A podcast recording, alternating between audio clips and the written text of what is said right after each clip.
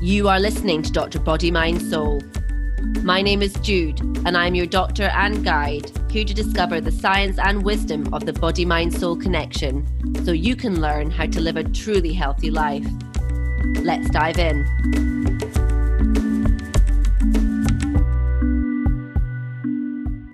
Welcome to the first episode of Dr. Body, Mind, Soul. This episode is going to be a little bit different from the ones that will follow, as this time I am the one being interviewed by the wonderful Jessica Huie, MBE, entrepreneur, and author of Purpose Find Your Truth and Embrace Your Calling. This conversation is an opportunity to share a little bit about myself, my backstory as a daughter of two doctor parents, my career in medicine, which has taken me all over the world, and what has inspired me to create Dr. Body Mind Soul. On this episode, you will learn a little bit about what you can expect from the Dr. Body Mind Soul podcast, and I hope it whets your appetite for the episodes that follow. So, with no further ado, I am thrilled to introduce to you the very first episode of Dr. Body Mind Soul. So, it's really special speaking to you, Jude, because, you know, what was it, sort of nine 10 months ago that we met on retreat in the Isle of Wight and sat having a kind of super casual, laid back conversation about your life as a doctor or your career as a doctor. And then you you shared this dream that, that you had, this this vision for a podcast and a platform which would essentially well, we're going to talk lots about what it does, but Doctor Body, Mind, and Soul. So incredible less than a year later this is about to be birthed into into the world. And you know i've had the real honor and privilege of being a small part of that journey and seeing it come to life and just deepen and really be privy privy to the like yeah the the the magnitude of of what you're about to to create and what you're creating. So really lovely to talk. Um thank you Oh, you're welcome. So just to, to get started, your your sort of background and, and, and your route into becoming a doctor wasn't particularly traditional, was it? Um, I think well in some ways in some ways it was very traditional you know um, i'm the daughter of um, two doctor parents and i think in families where a vocation is shared by um, at you know both of your parents there's sort of um, an expectation that uh, their children will follow in their footsteps. I think that happens in doctors families. I think that happens in teachers families. And although that was never explicitly um, expressed I certainly was very proud of both of my parents being doctors, and I think I wanted to follow in their footsteps. Um, because of that. And I was just always so curious about what was wrong with people. You know, I would ask people, um, ask my mom um, in particular, you know, uh, what was wrong with people in the street all the time, you know, and I was just fascinated when she knew or she had a few ideas or she could narrow it down. And I would always ask her how she knew that and found that whole process so interesting. And I think I wanted to be able to do that. And so um, I studied hard, being the eldest of, you know, three girls. And um, aimed to do my damnedest to get into medical school and follow in my parents' footsteps. And then um, I got to medical school and I suddenly had this freeze or this uncertainty about whether actually this was for me. Mm-hmm. And I entered into this very turbulent time with like un- being unclear whether this was the profession I wanted to enter. And I can't really describe why. And I have lots of theories about what all that was all about. But I think it was all multi-layered with with that feeling of expectation from parents and wanting to find my own mm. my own kind of feet and my own path. Um, I think I was wrangling inside myself for who I was doing this for. And I was always sort of awakening to that um, at the time. And I didn't really have the language or um, experience to sort of know. But something didn't feel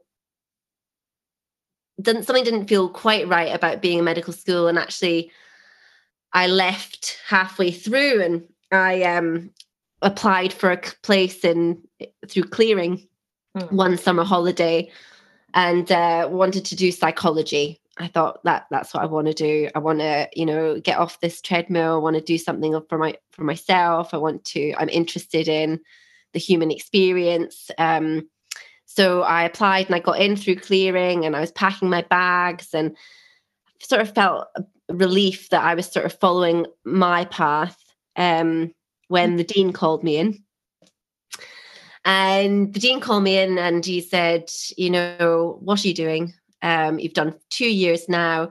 Even if you just do an extra year, you get a bachelor's. You're about to start your clinical stuff. It totally changes things. You'll be meeting patients. Give it a go. And I was like, oh, and I was like thrown into turmoil again, unsure about what to do. And obviously, I I decided to follow the dean's advice and went went back to medical school. Mm-hmm. And um, and I did start seeing patients, and that really did help. Um, I really enjoyed the patient contact. I enjoyed hearing about the patient's story. I enjoyed connecting with people. And so that did sort of carry me through my final three years. And uh, but even after all that, I never thought I'd be a doctor. I never thought I would practice medicine. Like I was always looking for a way out. Um, and uh, I went to Australia, and I thought, right, I'll. Uh, I'll do my, I'll, you know, I'll, I'll be a doctor there for a while, and but I'm going to do something else. And um, and I ended up, um, I ended up buying a chai van at one point. so I, so I was like, right, that's it. I'm I'm leaving medicine. I'm off to I'm off to um to go around festivals with this chai van and just have another life and go follow a different path. And it was funny because that sale went through just it just fell through just at the last minute. And um and actually it was the biggest relief because that sort of transition when i was just about to leave medicine um, really sharply focused into all the things i loved about it so i really found how much i loved um, you know working with patients i loved i loved being an a&e and i had been i was working in a&e at the time and i really loved the buzz of the department the team working that you are integrally involved in. I loved the variety. I loved that I could travel the world. I, I, was like, there's so many things I actually love about this job. And just as I was going to give it up, mm. that's when I realized, what am I doing? So I thought, right, well, I'm going to, you know, exercise all these amazing things that I love about my job. So, and one of the things is traveling with it. So I thought, right, I'm going to go to Africa. And um, I went i've sort of did a bit of a google and found this amazing volunteering position and it was to be with the flying doctors so i thought right this sounds right up my alley mm. And um, i went to africa in and was stationed in kenya but did a job where um, we flew all over the country. And I, sorry not country continent multiple countries um, different country every day picking up various people, um, whether it be tourists or whether it be locals or whether it be for governments on behalf of governments to respond to disaster situations. So my eyes just really were opened mm. to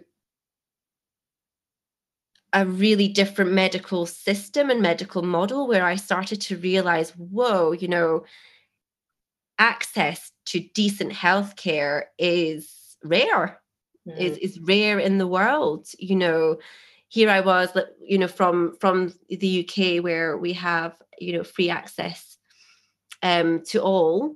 and australia very similar and suddenly thrown in a place where to get access to a decent hospital you had to ring a private company which i was working for um, although I was volunteering for it. So, you know, I suddenly sort of started to realize, oh, wow, you have to have money, you have to pay for someone to come and get you and fly you to a different country hours away to access a decent hospital. That just really shocked me. And it kind of inspired me to come back to Australia and I enrolled in a in a master's of, of international health. And I packed up my bags um, from sunny Manly, uh, which is in these beautiful northern beaches. And I thought, right, I need to challenge myself, you know. Um, life's just too easy uh, in this beautiful part of the world with all my friends just within a throws, throw, still thrown away. I'll go and live somewhere really different and really different, um, really kind of different from what anything I'd known. And I went to Alice Springs so I went to Alice Springs, which is a t- tiny town in the middle of the desert, in the middle of Australia, um, with a largely indigenous population. And I was studying this Masters of International Health. And um, again, my eyes were opened, you know, um, to what was essentially a third world kind of country within this first world country. So this huge disparity um, between um, health and wealth and opportunity and culture. And I really saw and experienced a real jarring kind of discomfort I had while living there, this sort of conflict and paradox and um, and policy. Um, again, between what government was being advised to do, which I was reading in all in my master's program, what you know the social um, impact the social social economic impacts of health and that that being um, and the difficulties with implementing that in real life. And i was seeing the result of those really poor policies in front of my eyes you know a society and a people's under distress under real distress and that being expressed in substance abuse, unemployment, domestic violence, suicide, mm. um, it really infection, all markers of health were just grossly affected and so stark to mm. see. So that sort of just challenged was quite challenging, and I found that job really quite yeah quite challenging and quite jarring um, and and amazing um, at the same time. So then I moved to Melbourne and I sort of did some, um, I was training all, this, all this time, sort of making my training as I was going along. Mm. And I worked in Melbourne for a bit and then I thought, right, it's time that I, I, I come back to the UK. So sort of a mixture of reasons sort of got me back to the UK. Can I just ask you, Jude, how old were you at this point? Because your bravery, your courage really stands out. And it, you know, this this sort of decision to just leave the comfort of friends and beautiful beaches and opt for something really challenging and out of comfort zone. How old were you at that point? Um, I was in my mid 20s. Yeah, I was in my early to mid 20s. I finished medical school young. I finished at 21 because being Scottish and going straight in to from school to university, I, I graduated really young and and I've always seeked challenge mm-hmm. and i've mm-hmm. always wanted to sort of yeah i've always i've always been interested in in just pushing myself mm. so yeah that's definitely come through and um and served me well you know and served me well um but actually it was that sort of need to stop that really brought me home because i had been moving so much and i had been challenging myself so much that i felt called to come home. And to stop. Mm. And I needed to sort of take that outward exploration that I had been doing and really delve in. Because mm. I think you that you came back to the UK and tell us about that, how that inward journey unfolded. Yeah, so so yeah there was just sort of a general i think medicine as a profession is so all consuming you know i'd gone straight from school straight to university. I'd been traveled the world then doing all these various jobs doing a master's like all of these um, studies. Um, i just didn't know who i was out with all of that. And i felt sort of un- an unease and i'd always felt this unease within with be, being within the medical profession that i couldn't really understand. And so i was i went on this i went on an inner journey and i didn't really know where it was going and i didn't really know what i was seeking but it started with you know, it started with plain talking therapy, and then I just decided to be to be to open myself up to following my heart a little bit more, to opening myself up to my own intuition a little bit more, and being curious about what was being offered in that space. So that just led me on a whole kind of um, journey of various like healing modalities from sound therapy and um, to art to soulful psychology to plant medicines to relationship coaching to all sorts of things you know which just really opened my eyes and actually opened my opened my heart mm. um, and allowed me to gain access to myself um, in a way that I hadn't before. You talk about being forced to challenge what you'd taken for granted. Will you talk a bit about that? Yeah, I mean, I think that that's just been a constant kind of thread that's come through, just like constantly being challenged what I'd taken for granted. I've been, I'd, you know, one that, I mean, I've always valued health as my top priority. Um, and that's really been a, a, a, a sort of um, pass from my mother. Mm. And then I guess I was challenged when I didn't see that being reflected in the world around me. And I just thought that health was everyone's top priority and um, should be the government's top priority and should be, be all of our top priority. And that just really challenged challenged me there. But also like that um, I had also really believed in in medicine and what I was doing and what and that that was the way in which we got people better.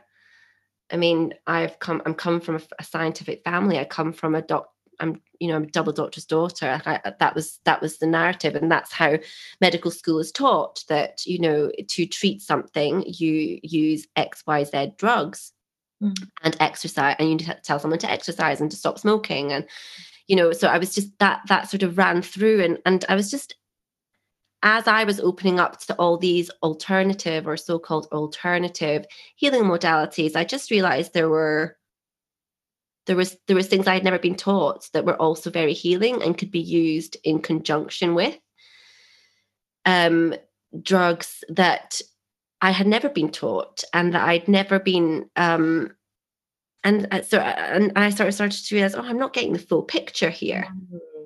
you know there's there's I'm not getting the full picture and why have I not got the full picture and what has been missed and why is it missing and and this has led me to really to Dr. Body Mind Soul.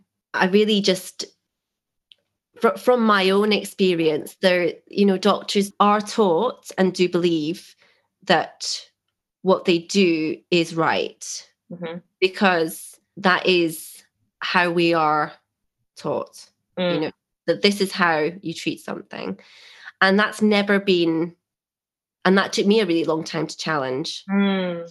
Without the element of questioning, which which Without, is innate to who you are. Yeah, exactly, exactly. So I, I realized there's all these beliefs and almost attitudes from doctors as a whole, and of course I'm generalizing here. Mm. Um, and then I realized, well, this is coming from a place of ignorance mm. and, dare I say it, arrogance, because I have no idea what a chiropractor does. I have no idea what um, how sound healing works. I've got no idea um, about any of these alternatives, and yet instinctively, as a doctor, it, it's woo woo. Mm it's it's it shouldn't be considered mm. it's not even worthy of the time to look at what how that how that how that modality uh, considers the body considers disease. Mm. and yet it's just written off without without really any level of inquiry. And that's been that's bothered me. That's bothered me. And so when I was asking my doctor friends about it, one of the biggest questions that they would say is that these modalities were sort of preying on the vulnerable and that they um they're not these are they're they're unregulated and again was like how do we know that yeah. do you know who regulates the chiropractors that there are regulatory bodies like do we know who regulates the acupuncturists hmm. do we know the level of regulation to any of these alternative therapies that you know we've just sort of blanketed hmm. as you know woo woo yeah and i'm using that term just like because i guess that's the term i used yeah. i used to use um so and that thing that thing of like that idea of those sort of so-called alternative therapies playing on the vulnerable that's so interesting you know because the whole association around the word vulnerability and the idea that it makes you weak when actually I think for many of us, our experience is on the contrary.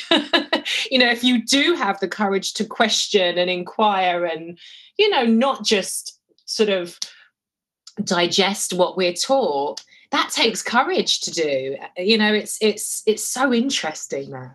Yeah. It's not only interesting, but also it's completely negating the fact that when people come to a doctor, they're vulnerable, you yeah. know. So, I mean, we are dealing with the vulnerable. And yes what we we are encouraged to use evidence-based practice and that um and i respect that.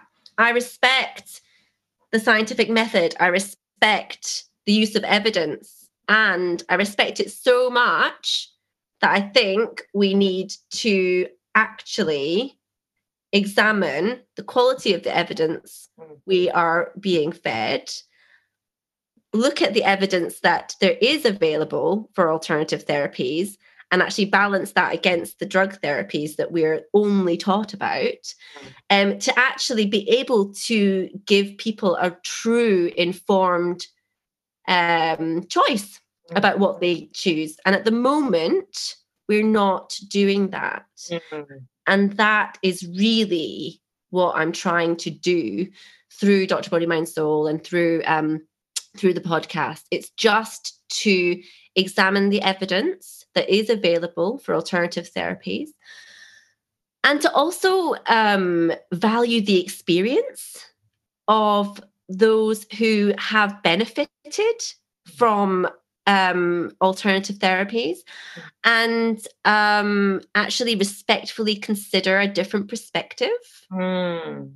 I think that that's lacking. Um, that's that's lacking, and I think that that's um, really important. And there's no better time that than now to know the importance of uh, listening with humility, uh, with intention to understand, to see the connection between you know different perspectives.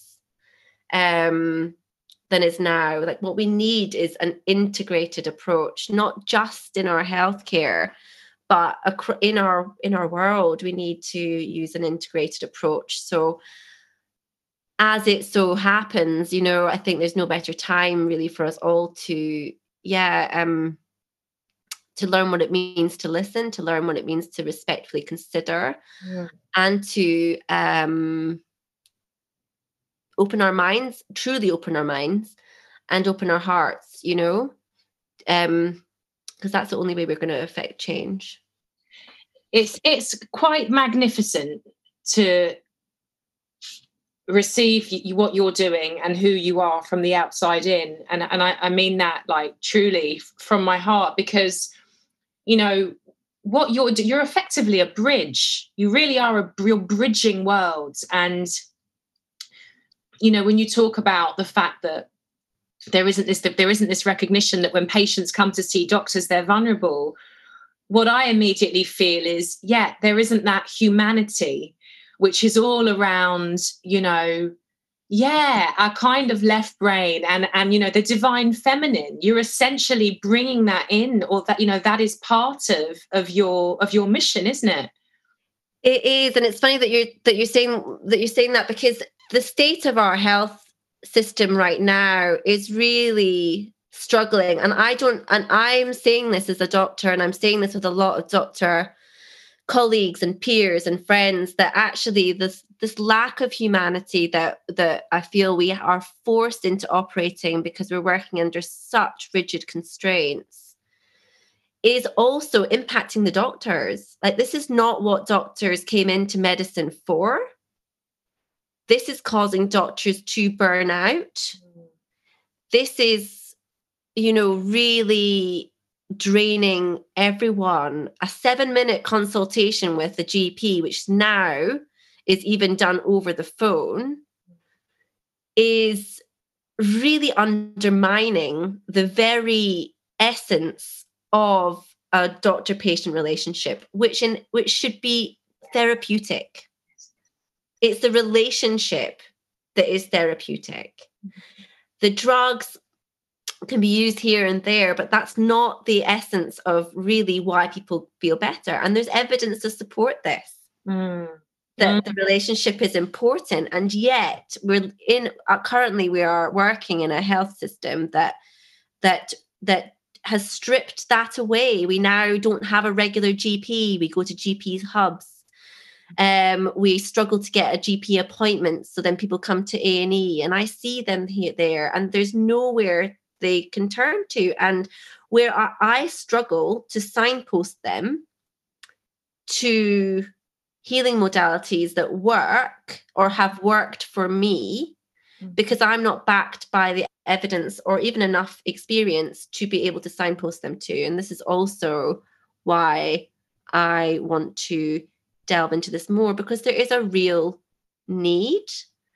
And I am seeing that every time I go into work now more than ever. And we have to talk about this because you are on the ground right now in hospitals mid pandemic whilst you're you know by night cultivating this you know doctor body mind and soul and you touched earlier on the conflict between government policy you know or politics and and health you know and experiencing that in africa you know what what did you learn what were your insights then which are perhaps relevant to what we're experiencing now um, that we are seeing tension. There's tension. You know you can see that uh, uh, in the news. There is tension between the science and the policy. Hmm. and there's tension between the evidence and and the policy. Yeah. They don't marry. Yeah. And there is tension and uh, a disconnect mm-hmm. between what science says is required and what policy is there. I mean, we know, and we've been saying it for decades, that mental health is under resourced. And yet, almost that's accepted as okay. It's not. Yeah. We know it's under resourced. And it's so painful. It's so painful. And it's becoming increasingly disheartening to see the increase in mental health right now, which on the ground is just skyrocketed. And honestly, having nowhere to send these people. Um, it's disheart it's not only disheartening, it's just it this is what burns doctors out. This is really the soul crushing stuff. Nobody went into medicine nobody went into medicine to to do this. Mm. Um, and yeah, I just uh, yeah, th- there's there's there is a real disconnect, and we have to face up to that. We say that we're following science and that science is medical, um, and yet we have to understand that there's a politicization mm. of the medical system, and that science is very selective in what it chooses to. Uh, no, science is not the selective one. It's what we are what we are implementing is selective mm-hmm. um, and so we shouldn't really be blaming the blaming the science per se we need to consider the underlying forces that are actually uh, sort of contributing to how that knowledge is being applied mm-hmm. and that was present in africa that was present in india when i was studying my master's over there that's present in Indigenous Australia and it is present here. Mm-hmm. And um, and so when you know th- thinking about science and and as an absolute um, I'm being challenged again. You know, being cha- that my the, you know what I took for granted as being an absolute and as being true mm-hmm. is being challenged, and it's just science is is at its nature, you know, a pursuit of truth, and I respect the methodology, but I also want to question it, mm. and I also want to question how that science is being applied mm. um, through policy, and and and uh, there is a disconnect. Mm. So let's talk about you know and i have hope i have hope because individuals like you are yeah courageous enough to you know potentially stand um and find yourself an outlier you know within your space and and that is is just you know it, it, thank goodness I'm, I'm glad to be on the planet at the same time as you um but you this has been niggling around in your in your heart and soul for a while now because was it two two and a half years ago you sat on the beach in costa rica and bought the url for dr body mind and soul? And but you i remember you saying you felt like it was too big almost. I mean i i honestly don't know where that dr body mind soul idea came from but it came from somewhere and i as you said i was like um, in Costa Rica and I bought two URLs. I bought drbodymindsoul.com and I bought livethelifeyouimagine.com. I didn't do anything with Dr. Body Mind Soul. I sort of started, I'd just been relationship coaching. And I thought, right, well, live the life you imagine. That seems kind of like um, easier, uh, more palatable path to go down. So I got my cousin to build a website for me and it kind of just languished. Mm and I was like, oh, that, that just lost steam quickly. Um, you know, and I just recognized that I don't think that was fully really what I felt in my soul to be necessary and vital for me to do. I've, you know, I'd spent the last 15 years working as a doctor. I want to use that experience. I want to bring that knowledge out. That's been that's important work. And so through a few, you know, um, more self development courses, um, I just realized how important it was for me to step into my purpose and to really, as you say, you know, I think there think there is there has been an element of trepidation in challenging the status quo. And whenever i mention you know alternative therapies i watch myself as i say it to other doctors because i can see the judgment on their faces. Until i sort of if as long as i mention the word evidence i sort of i'm able to get them back on side or at least curious enough to just question their own biases um, but yeah, it, it, it, it is um, it is it is a challenge to sort of enter into this space. And sometimes when I'm even reading or people talk to me about these alternatives, alternatives, I myself feel challenged about like, oh, that's really that that sounds out there. Like, oh, and then I watch my own bias, and then I sort of really sort of need to lean into why I'm getting such a strong reaction about something. There's so, a power in that because in you allowing your own biases to become apparent and, and acknowledge them, you then make it okay for us all to recognize our own and continue to cultivate that spirit of inquiry, which, as you say, is so necessary now for us to start to really listen deeply, park our judgment so that we can have a more integrated complementary um, existence on this planet. So, why now then? I hear that you did, you know, you did some more self development and kind of revved rev but like, what what comes up when I say why now? I recognize for me it was time to live my truth, mm. to grow more fully into my authentic self to express myself and um and I was inspired by others, namely you, Jess. You know, when I sat across from you at New Year, and you talked about um, your own personal journey of stepping in, stepping up and into your purpose, and how that's helped so many people. Me now being one of them, there's a real power to that. and I just something shifted, and I thought this is t- this is my time. Uh, this is my time, and I think, as you know, it's all happening at the right time, and there is no better time than now to really um, learn to listen, value connection, value integration, value curiosity, watch our judgments, um, be open to learn um, than now. Yeah. Yeah. And be bloody brave. yeah. So what, what, can we expect in terms of, of, of guests? What kind of guests? Oh wow. Um I think the guests are going to fall into three main categories. Mm-hmm. I want, and that sort of reflects the integration that I respect. I respect science. I respect research. I'll be speaking to scientists and researchers who are um, curious about um, the body mind soul connection and also just all areas of scientific inquiry like what what is wisdom? What is science? You know they open up these big beautiful juicy questions to really get to the heart of where of our division. Mm-hmm. and as we do that we will just there's so much more than that that connects us.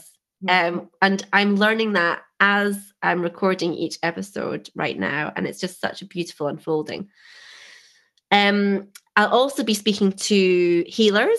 Mm-hmm. So that's all sorts of alternative therapists um, and doctors as well who value holistic approaches. You know, who are who either intuitively or have studied um, alternative healing modalities and use that sort of practice on their patients. So I'm interested in learning more about them. Mm. And also, I want to bring in um, patients who I'm calling seekers because we're all going to be patients one day. I, for one, am a seeker. Um, and I value all those people that have come to me and shared their personal experience of an illness, which has opened my eyes up in a different way to how it feels to be um, a patient, whether that be within the medical system or just actually within your own body as mm. it's going through something big. Mm. Um, so I want to bring that level of experience to open our eyes into illness in a different way and also to become inspired um, by those who have had benefit from an integrated approach so that we can all have knowledge and confidence which educates and empowers us to seek deep healing if that's something we wish. Mm-hmm. Mm-hmm. It's going to be such a rich, rich resource for, for all of us. Um, and so, you know, to use your, well, actually, so in, in a nutshell, Jude, like, what's the mission for Dr. Body, Mind, and Soul? Well, the mission is changing and growing all the time. So I would have answered this question that the mission of Dr. Body, Mind, Soul is to expand the collective consciousness of the body, mind, soul connection so we can all learn to live a truly healthy life. And that stands. And as I'm going on this journey, I'm realizing a curiosity around intersections, you know? So, not just body mind, but also wisdom and science, um, East and West, um, politics and medicine, you know, these intersections um, that, as I say, I want to build connections and integrate um, from both sides of the pond. Um, so yeah, it's a it's a definite work in progress, and the mission is growing. Roll on the next episode, I say. yeah, bring it on. It's lovely to chat with you, Jude. Thank you so much. Thank you so much. Yeah, experience. Lots of love. Thank you so much. Thank you so, so much for joining me today. If you have any questions relating to this episode, or you have a topic you would like me to explore on the next podcast, shoot me a DM on Instagram at Dr. Body Mind Soul.